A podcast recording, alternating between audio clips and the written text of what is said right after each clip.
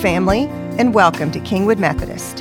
In John four twenty-three, Jesus states that a time is coming and has now come when the true worshipers will worship the Father in the Spirit and in truth, for they are the kind of worshipers the Father seeks.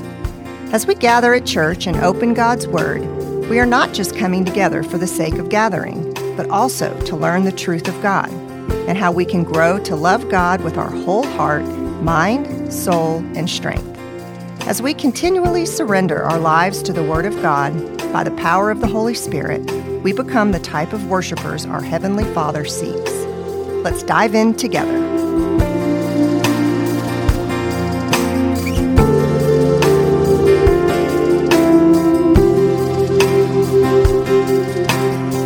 That, I want it noted that I sang that in youth choir at First Methodist in Missouri City. I know. So I slightly resemble and resent that implication that it is no longer modern. uh, Missouri City is where Matt came from before he came here, and that's the church that I grew up in. So it's the Sunday after Easter. We've been through this series, and what we looked at even on Easter Sunday was examining the questions on the way to the cross, and different questions throughout Scripture, and the way that we respond to those questions and the way that God responds to those questions as well. This week, we're going to be looking at Luke twenty-four, thirteen through thirty-five. We're on the road to Emmaus. And Jesus asked two questions in this Scripture of Cleopas and his unnamed uh, disciple, the, his unnamed person who's with him. We don't know exactly who it is. But those are the two questions that Jesus asks as they're walking along the road. And I want you to think about them and how they start to reveal what Jesus is about to say to them. How it's that point of Jesus meeting them where they are on that road and what they're trying to sort out and figure out.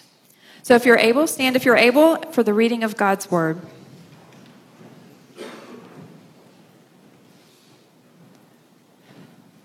Now that same day, two of them were going to a village called Emmaus, about seven miles from Jerusalem.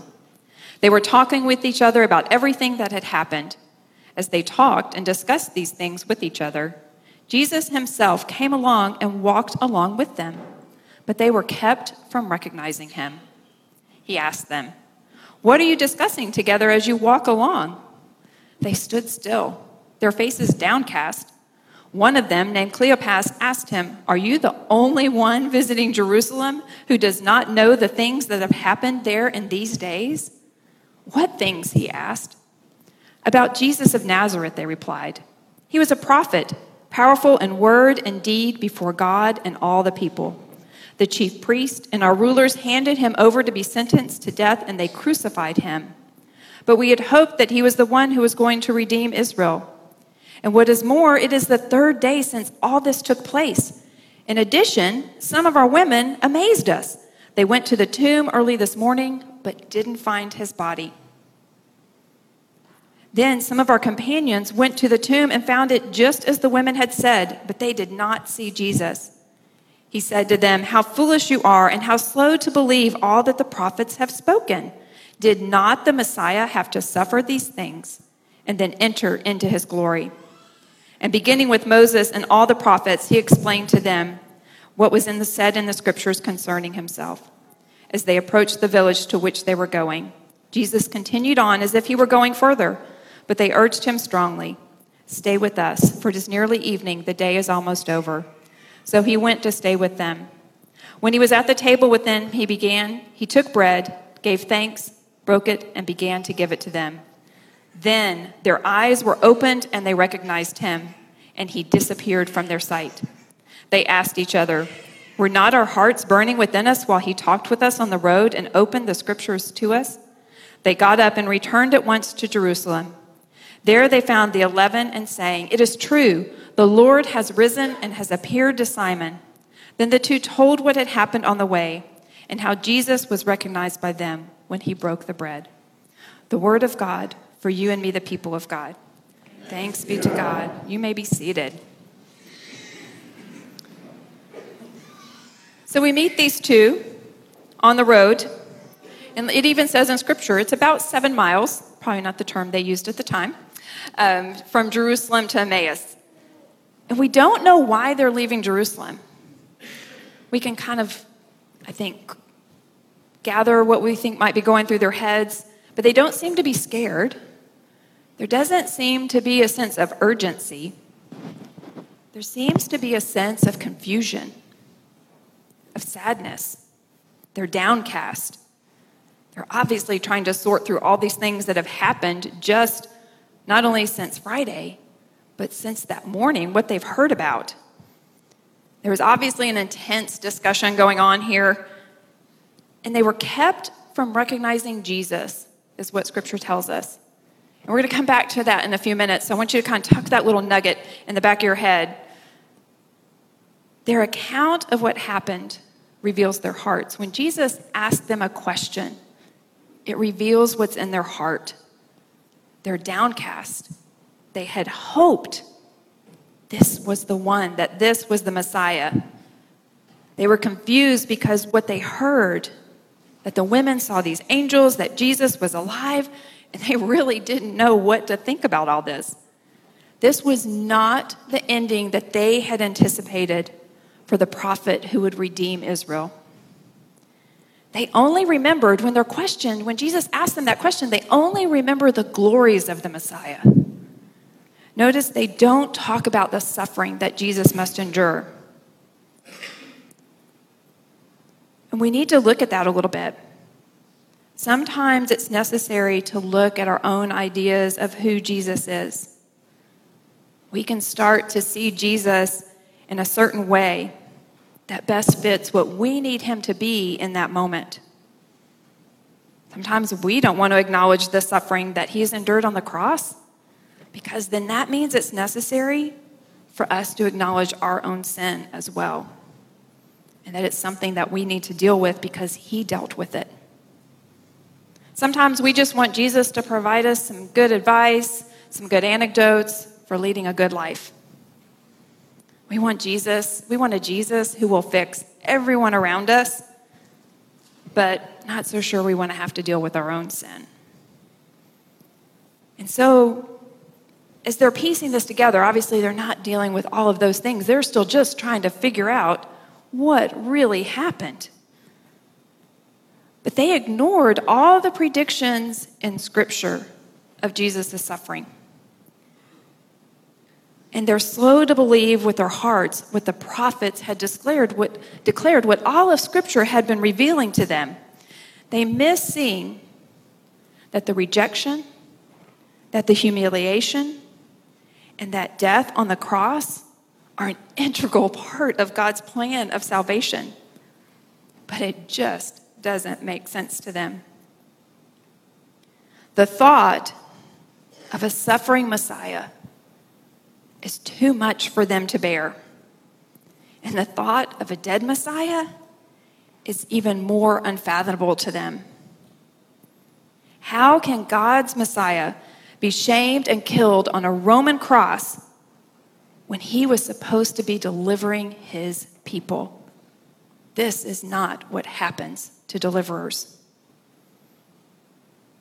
But Jesus' response to their confusion, to their sadness, to their lack of hope, is to remind them that the Messiah had to suffer these things to enter his glory, and he explains it to them through Scripture, from Moses all the way through to the prophets. And that's how Jesus responds to our confusion, our sadness, our loss of hope at times. He meets us right where we are, in the middle of the road, and he walks with us, and he reminds us of God's power and his provision and his love and his grace that have always been a part of his plan of redemption and restoration. He has done it before, and he will do it again, because he is the same God then as he is now. And his solution for those two on this road to Emmaus is the same for us today. I'm taking a class right now on the Pentateuch, which is the first five uh, books of the Bible in the Old Testament. This past week or two, I have spent so much time in Leviticus, so much time. And who would have thought, I know, who would have thought that I would have found in Leviticus a scripture that speaks to, to this, what we're talking about today. But I think it shows the beauty of how all that scripture ties together, how exactly what Jesus did in that moment was tie it from the very beginning all the way to him. And this is what um, the scripture that I read this week, when we're going through the, the book, I had to pick out a verse that kind of sums up Le- Leviticus, the main verse um, in, the, in that uh, chapter, or excuse me, in that book of the Bible. And this is what I, I chose, Leviticus twenty-six eleven. And he, these are the blessings, God's explaining his blessings that will come from their obedience. I will make my dwelling among you, and my soul shall not abhor you. And I will walk among you, and I will be your God, and you shall be my people. I am the Lord your God who brought you out of the land of Egypt, that you should not be their slaves. And I have broken the bars of your yoke and made you walk erect. Amen. That's what Jesus is doing here in, on this walk to Emmaus. He met them where they were, and he's walking with them. He's revealing who he is in that. He's helping them to understand what it means to be his people, to serve a Savior that is risen, not one who is in a tomb. I taught confirmation for several years, and a couple of years ago, we were doing um, a class on the, we were talking about the difference between devotionals and worship. They're obviously both ways that we encounter God, and we do one personally and we do one corporately. At the time, I was teaching sixth graders. I want you to remember that, sixth graders, because you're about to get a theological insight here from a sixth grader. And I remember asking them, what's the difference between devotional and worship? We come to worship and we gather corporately on Sunday mornings. So what's the difference between that devotional and worship? One of my sixth grade boys pipes up and says, devotionals are when we walk with God. And that's a beautiful way to see it. Worship is too, but devotionals are those daily things that are part of our lives. They're the ways that we enter into Scripture, and they're the ways that we walk with God, and God walks with us on a daily basis. And that's how we start to learn how to recognize Jesus. We walk with him. The good news is we don't have to get on a certain path first to find him. He comes and meets us right where we are on the path that we are on. And then from there, he makes a new path. He leads us down that path. It's not until Cleopas invites him to stay with them that night and to eat together that their eyes are finally opened. Notice Jesus took the bread, gave thanks, broke it, and began to give it to them. Keep in mind, these two were not in the upper room. So there's something about the way Jesus entered into this meal that is familiar to all of them, to those who have followed Jesus and who have interacted with him and eaten with him in the past. But notice suddenly the guest becomes the host. And that's something to really think about, I, I think, to, to chew on a little bit throughout this week. But what does that mean for Jesus to go from being the guest to the host? For Cleopas and his companion, they moved from blindness to recognition, confusion to clarity, despondence to joy, disjoined and fragmented, to now they have an integrated picture of what's going on. And when we hear God's word, when we invite Jesus to sit down with us, when our eyes are opened, because his words are filled with truth and love, we go from confusion to clarity. We go from despondency to joy. And we now recognize Jesus for who he really is, the one who suffered on the cross and is now alive. The same one who saves us can be the same one who suffered and died on the cross. And it has to be that way so that our sins are forgiven.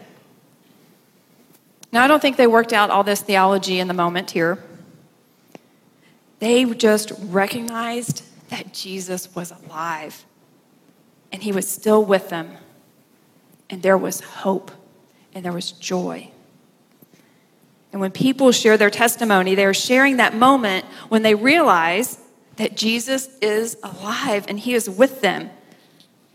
Sometimes we all have things we still need to work out, but that that's our stepping off point. That's where everything changes from that point forward. On Easter morning, I'm going to have them share a picture. I posted this on Facebook. I got up really early on Easter morning, was headed into church, and the sun was just starting to come up behind me. And this was at the end of our cul-de-sac, and that's the moon behind the clouds right there. So it was still in that real dusky, still pretty dark time, but you could just start to see a little bit of light coming up. And what made me think about was, at this point, the women were probably walking to the tomb. In their minds, they were still walking to take care of Jesus' body. And then they are met there with an empty tomb and angels. And what seemed like chaos at first was actually God's order. It took them a little bit to put it all together. Peter went to go see for himself, and he's wondering what happened as well. What seemed like chaos in Jerusalem and the events leading up to the cross, the cross itself, and now an empty tomb, was all part of God's order. This is God restoring and redeeming his people. And nothing makes sense. Remember when I said we would come back to that idea that we were gonna that they were kept from recognizing him in verse sixteen. A true understanding of God's plan doesn't come from something that we have figured out, because God's plan for this was never a plan that we could have come up with. Cleopas and his companion, this was not the plan that they had come up with in their mind. But revelation and understanding comes from God. It comes through his love and through his grace and the way that he loves us. So what did the two do? They got up, they returned to Jerusalem at once, found the eleven, and said, "It is true, our Lord is risen." In all three scenarios today, on that Sunday morning, their response every time was to go back together and to share that good news. He is risen. The tomb is empty. And understanding the resurrection and all its implication is a process. But it starts with that initial understanding that he is alive, because now the impossible is possible. And that is good news to be shared. When we walk with Jesus and we're reminded of his love and of his provision, when we invite him to stay with us, and he becomes the host, the roles are reversed. Then we begin to understand the extent of his love, because he was willing to die for us, and then we understand his power over sin and death, and our eyes are opened. Then we cannot contain our own excitement. They didn't wait till the next morning. It was at the end of the day. It had to have either been getting dark or was dark already. That didn't stop them. They went back, back to Jerusalem to share that news. Even when we don't fully understand it ourselves, when we know that Christ died for our sins and that we have new life in him, that's our response as well, should be to share that good news with others around us. On the road to Emmaus, there was fellowship with Jesus. There was teaching through the word. There was revelation, and there was recognition. They didn't have it fully, but they acknowledged later, oh, didn't we have that burning in our heart? Didn't we know something was going on when we were having that conversation while we were walking? I'm going to say those four things again. They were walking together. They were in fellowship with Jesus, fellowship with one another. There was teaching. There was revelation. And there was recognition. That's church. where two or three are gathered. I don't know if you know Rosary Goodrum. She's um, a part of Moms on the Grow and a part of a lot of different parts of the, the life of this church. And she recently started a new ministry that God had put on her heart for a while. On the first Friday of every month, she invites men and women to step into the Sabbath. And it's walking with Christ. They meet out here, gather, pray. She has a scripture To, for them to, to meditate on, think on, and pray on. And then they simply walk. And I'm going to use her words because I don't want to put words in her mouth, but this is how she came to this realization and how she, she lives into that ministry of what God called her to do.